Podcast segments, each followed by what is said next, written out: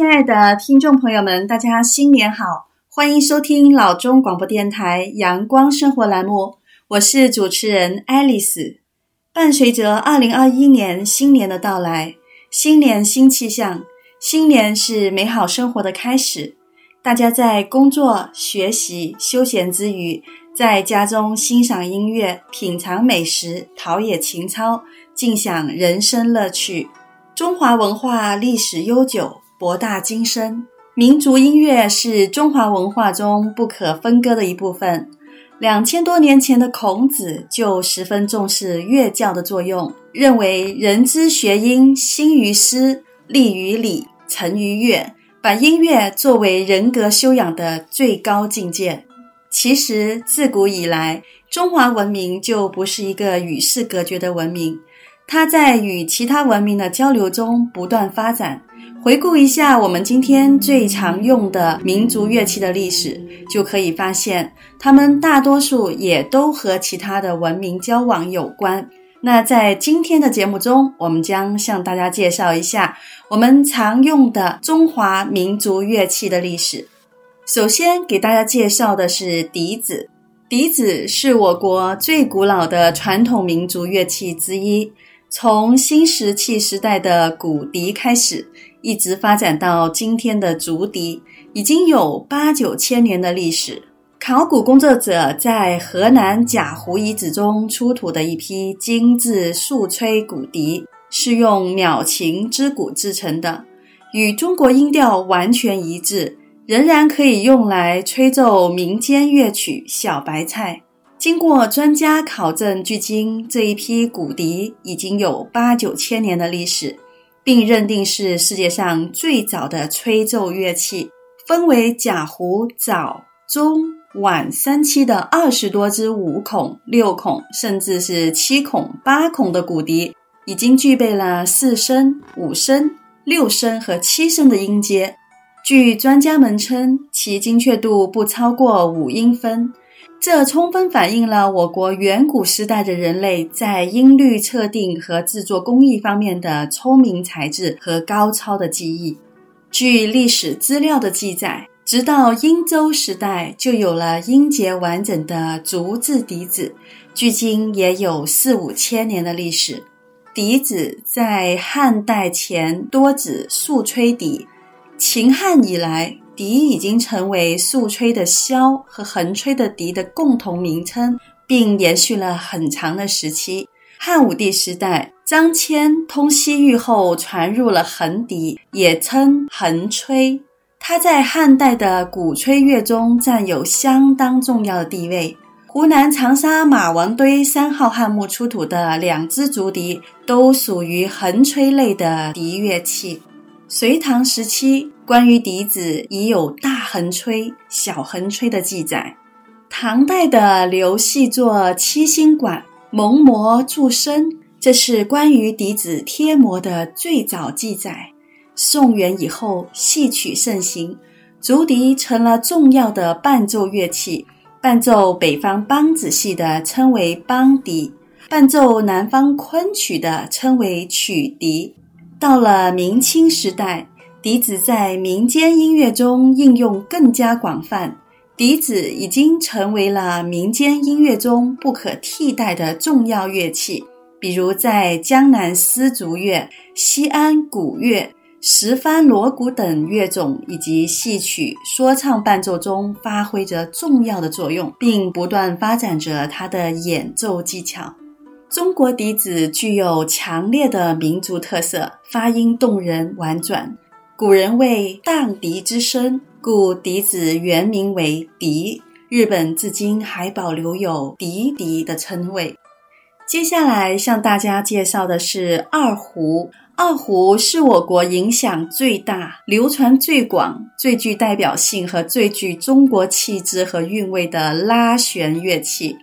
作为胡琴家族中的主要成员，二胡在全国各地区的使用达到了相当普及的程度，在民乐团中是主要的旋律乐器。胡琴类乐器的鼻祖是西琴，它是隋唐时期居于今天河北省北部一带少数民族西部落所使用的一种乐器，西琴也因此而得名。唐代西琴传入了中原，当时称为击琴。唐宋时期的西琴有弹弦和压弦并存的演奏方式，后来逐渐演变发展成为用马尾毛制成琴弓来拉奏的胡琴。胡是中原人对游牧民族的泛称，同时表明这种乐器源于草原。后来汉族又根据胡琴的两弦称之为二胡。北宋时期，二胡已经有了相当高的演奏技巧。宋朝大学者沈括在《梦溪笔谈》中曾经记载过这样一件事：在一次宫宴上，一位名叫徐衍的伶人为皇帝大臣们演奏激情，因为徐衍感情太投入，用力过猛，竟然就把一根弦拉断了。在这种场合，拉断弦是不吉利的。于是徐衍急中生智，面不改色，手中的弓不停指不乱，竟然在剩下的一根单弦上继续拉着，直到把曲子演奏完。皇帝见他演奏技巧如此高超，反而重重地奖励了他。二胡在清朝中期曾经遭到禁止，清朝嘉靖皇帝接位后，尊乾隆为太上皇。一时朝廷形成二皇共振之局面，于是有关这二皇的事务，名目皆遭忌讳。而二胡上的两根弦，老弦和子弦，也在犯禁之列。更有甚者，若是在演奏二胡的过程断了老弦或者子弦，那简直是要遭杀头的大祸。于是，在很长一段时间内，二胡被禁止。本世纪初，民间音乐家周少梅先生对二胡的演奏开始了从一个把位到三个把位的演奏探索。著名的民族音乐家刘天华先生对二胡的演奏也更是做了大胆的创新。他所创作的二胡练习曲和十首二胡独奏曲，把二胡的音域扩大到四个、五个把位。创造了四把位、五把位的演奏手法，并且吸收了西洋弦乐器的某些演奏手法，使二胡的性能得到了充分的发挥，大大提高和丰富了二胡的表现力。从此，二胡摆脱了原来仅处于伴奏合奏的地位，而变成了一件具有特殊韵味的独奏乐器。在刘天华先生等一批音乐家们的努力下，二胡艺术在三十年代开始登上了高等学校的大雅之堂。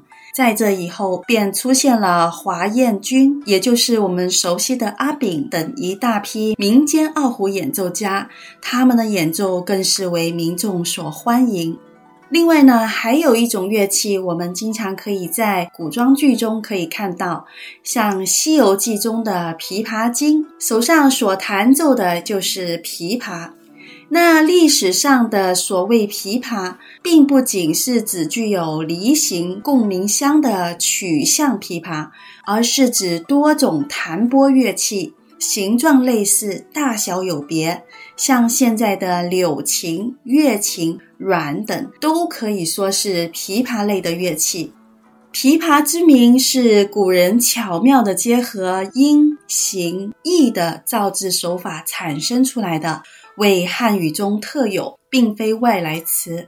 其最初在对所有类似的弹拨乐器的指称，琵琶又称琵把。有关它的记载最早出现在东汉。东汉年间，学者刘熙在《释名书》中写道：“推手前曰琵，引手却曰把。”意思就是向前弹出的称作琵，向后挑进的称作为把。根据它演奏的特点而命名为琵琶。但当时的琵琶的形状和现在是不一样的。古代的琵琶的形状呢，是直颈圆形的音箱，音位和弦数不固定，弦数有四、五、六条不等。这种琵琶当时被称作琴琵琶或琴汉子，实际上它就是今天我们国民乐器中阮的前身。它名字的来源于晋代的竹林七贤中的阮咸，阮咸以善弹这种琵琶而著称，后人就把这种乐器称为阮咸，简称为阮。而琵琶之名就让给了后来的曲项琵琶。到了公元五六世纪，随着中国与国外民族文化交流的加强，从西域，也就是现在的中亚地区，传入了一种曲项琵琶，当时称作胡琵琶，其形状为曲项梨形的音箱，有四柱四弦。横抱琵琶用脖子演奏，琵琶发展到公元七八世纪，就是中国的隋唐时代出现了一个高峰。当时上至宫廷乐队，下至民间演唱，都少不了它，成为了当时非常盛行的乐器，而且在乐队中处于领奏地位。这种情况在我国古代诗词中有大量的记载。例如，唐代诗人白居易在他的著名诗篇《琵琶行》中，非常形象地对琵琶演奏以及音响效果这样描述：“大弦嘈嘈如急雨，小弦切切如私语。嘈嘈切切错杂弹，大珠小珠落玉盘。”这首《琵琶行》将琵琶的演奏特色描述得淋漓尽致。到了公元八世纪，也就是唐代后期，琵琶从演奏技法到制作构造上都得到了很大的发展。在演奏技法上最突出的改革，就是由横抱演奏变为竖抱演奏，由手指直接演奏取代了用脖子演奏。到了公元十五世纪左右，琵琶已经拥有一批以《十面埋伏》和《霸王卸甲》为代表的舞曲，以及《月儿高》《思春》和《昭君怨》为代表的文曲。所谓舞曲，特点就是以写实和运用右手技法为主；所谓文曲，特点是以抒情和运用左手技法为主。这些乐曲已经成为了中华民族音乐的瑰宝，琵琶艺术的珍品。好，那么我们在这节内容中呢，向大家介绍了这几款中国古典的民族乐器的历史。我们接下来呢，稍作休息，下一节呢，将会为大家介绍更多关于中国民乐的内容。大家不要走开，我们一会就回来。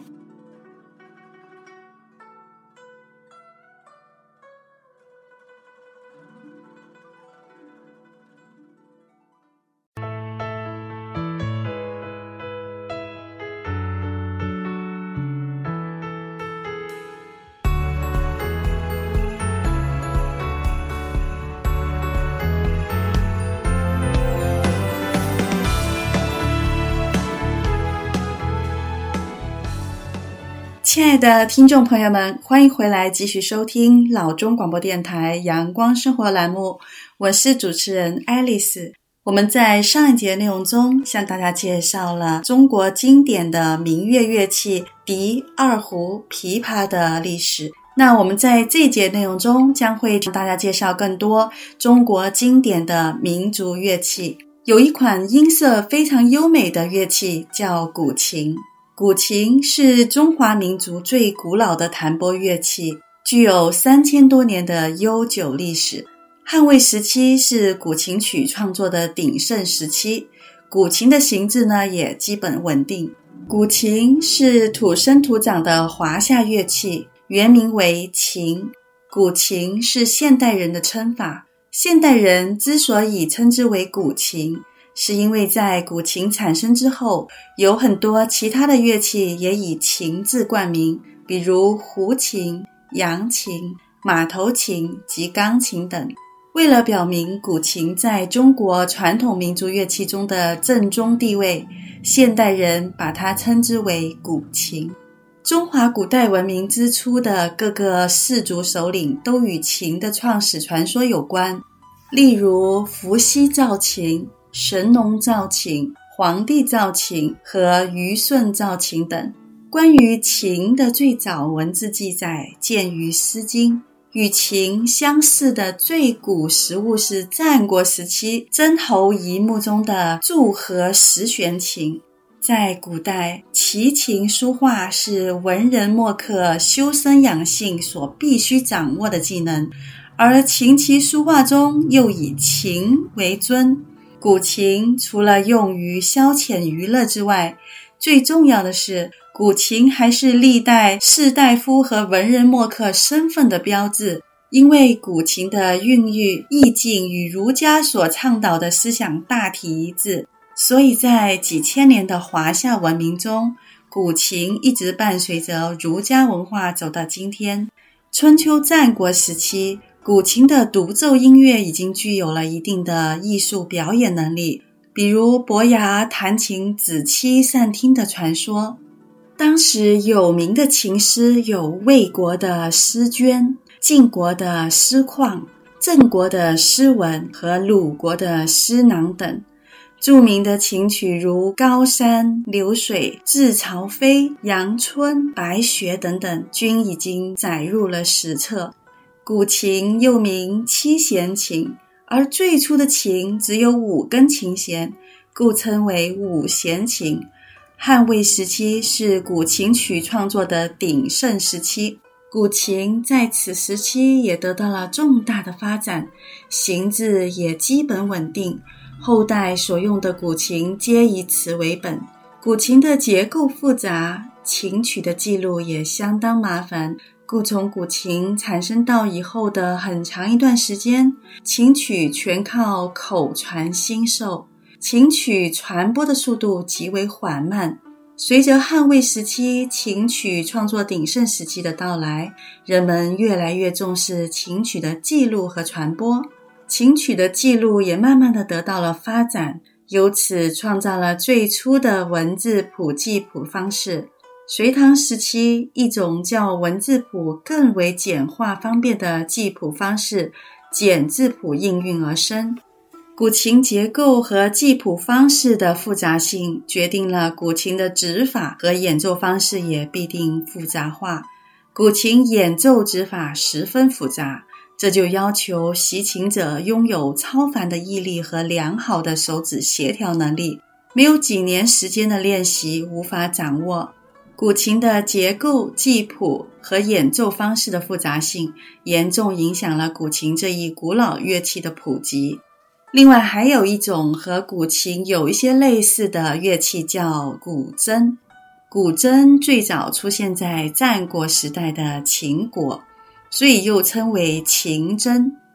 早在战国时代，古筝便在秦国一带流行，所以又有秦筝之称。到了东汉，刘熙在其释名中解释。筝是因其声响效果而得此名。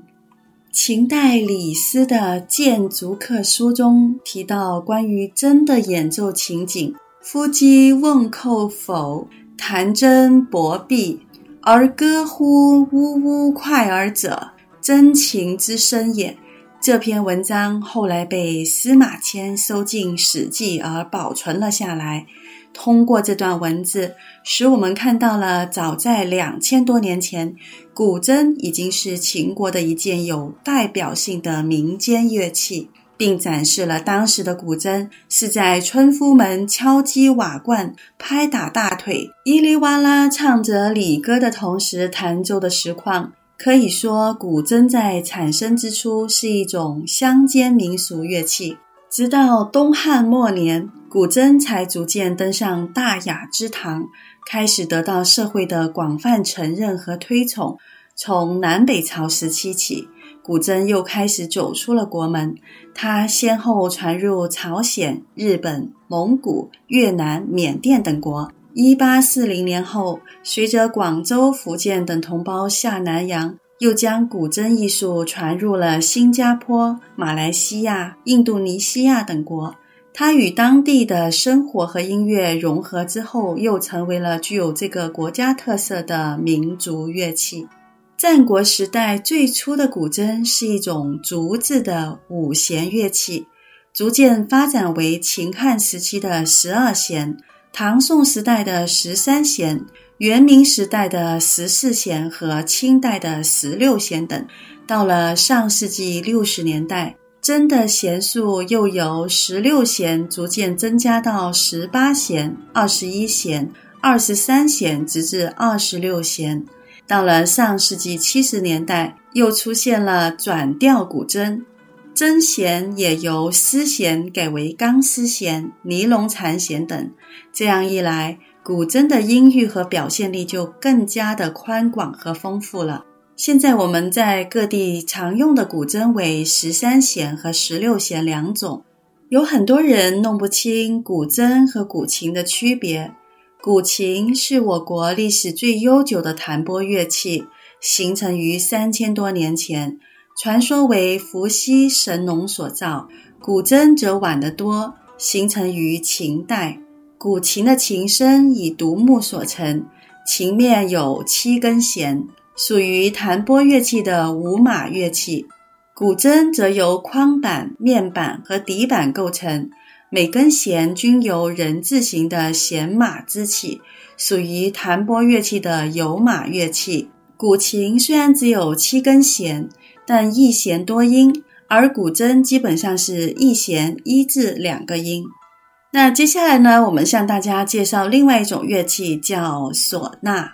最初的唢呐是流传于波斯、阿拉伯一带的乐器。就连唢呐这个名称也是古代波斯语唢呐的音译。唢呐大约在公元三世纪在中国出现。新疆拜城克孜尔石窟第三十八窟中的祭月壁画中已经有了吹奏唢呐的形象。在七百多年前的金和元时代，传到了中国中原地区。明清时期，唢呐广泛流传于民间，多用于婚丧喜事的吹打乐队中，也用作民间歌舞和戏曲的伴奏乐器。到了明代，古籍中开始有了唢呐的记载。明代武将戚继光曾把唢呐用于军乐之中，在他的《绩效新书·武备志》中说：“凡长号笛，即是吹唢呐。”明代王盘的《朝天子·咏喇叭》，则是描述唢呐最好的文章。喇叭、唢呐，曲儿小，腔儿大，来往官船乱如麻。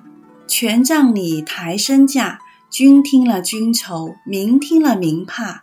哪里去辨什么真共假？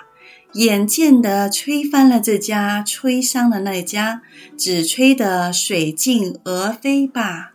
明代后期，唢呐已在戏曲音乐中占有重要地位，用以伴奏唱腔、吹奏过场曲牌；而在以戏曲音乐为基础的民间器乐中，唢呐也成了离不开的乐器。到了清代，唢呐称为苏尔奈，被编进了宫廷的回部乐中。今天的唢呐已经成为了中国各族人民使用颇广的乐器之一。今天的唢呐已经成为了中国各族人民使用颇广的乐器。唢呐是中国历史悠久、流行广泛、技巧丰富、表现力较强的民间吹管乐器。它发音开朗豪放，高亢嘹亮。刚中有柔，柔中有刚，是深受广大人民喜爱和欢迎的民族乐器之一，广泛应用于民间的婚丧嫁娶礼乐典祭及秧歌会等仪式伴奏。好，那么我们在这一节内容中呢，向大家介绍了古琴、古筝以及唢呐的历史。那我们接下来稍作休息。一会继续为大家介绍更多关于中国民乐的内容，大家不要走开，我们马上回来。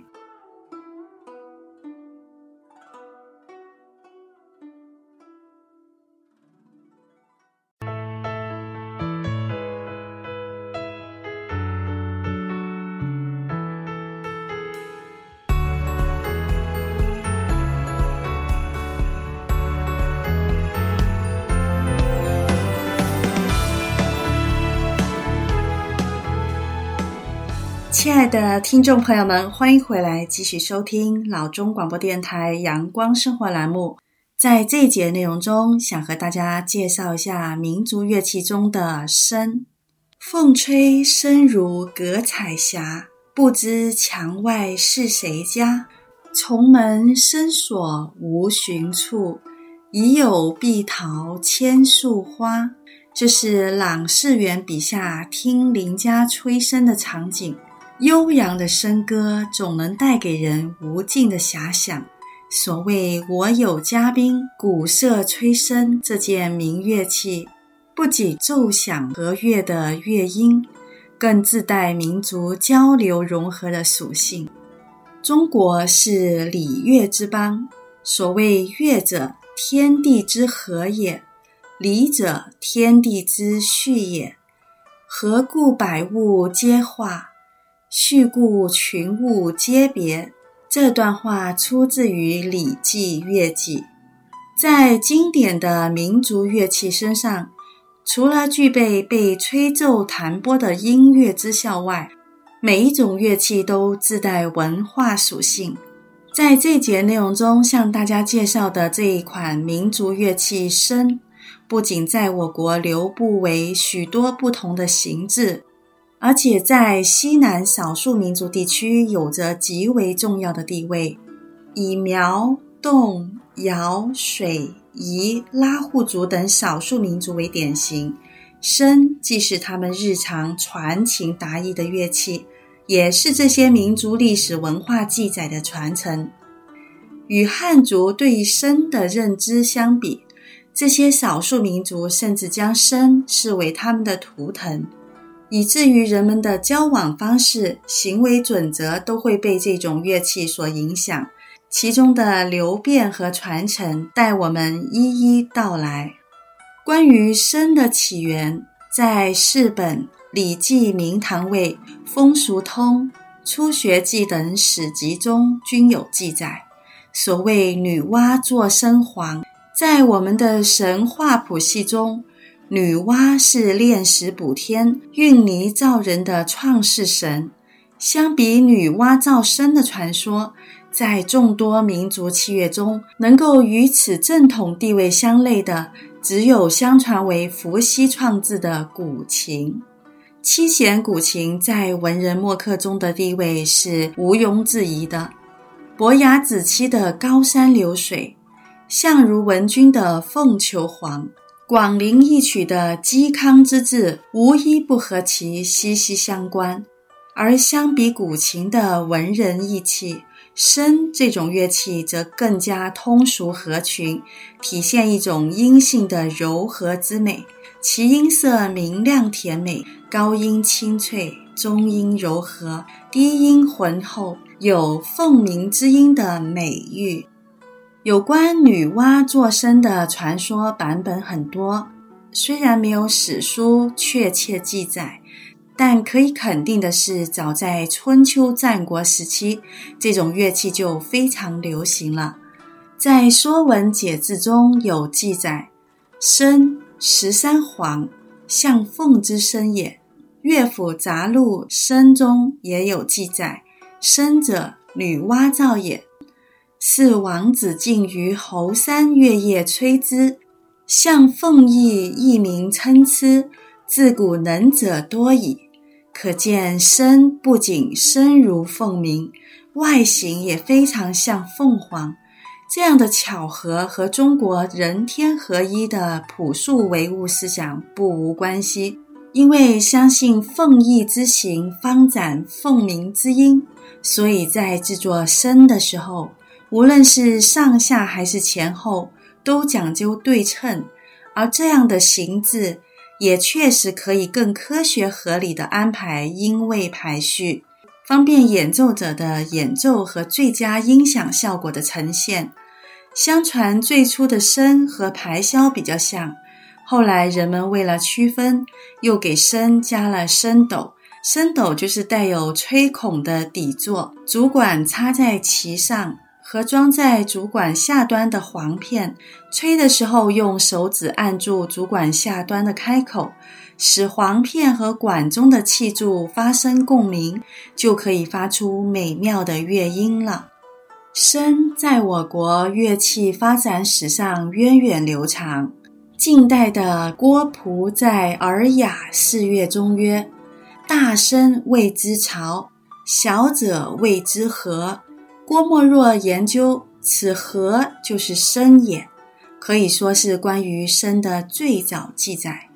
周代有八音之说，所谓的八音指的是金、石、丝、竹、刨、土、革、木这八类乐器。其实，笙与芦笙以及葫芦笙、瓢笙和我国古代的竽，还有东南亚一些国家的牙笙、角笙等，都属于同族乐器，可以分列为八音中的刨部。因为早期笙多与葫芦做斗，隋唐前后笙斗又以木代刨，到了明清则改为铜制。今天我们熟悉的成语“滥竽充数”的“竽”，其实也是笙的一种，而且在相当长的一段历史时期，笙和竽都是并存的。除了共同作为乐队的主要伴奏乐器之外，也有合奏和独奏的形式。不过，竽一般只用于雅乐，而笙则被广泛地应用于各种音乐之中，是一种雅俗共赏的乐器。其实，从笙的母型中派生出来的各类形制的笙，据不完全统计，目前已经有近百种之多。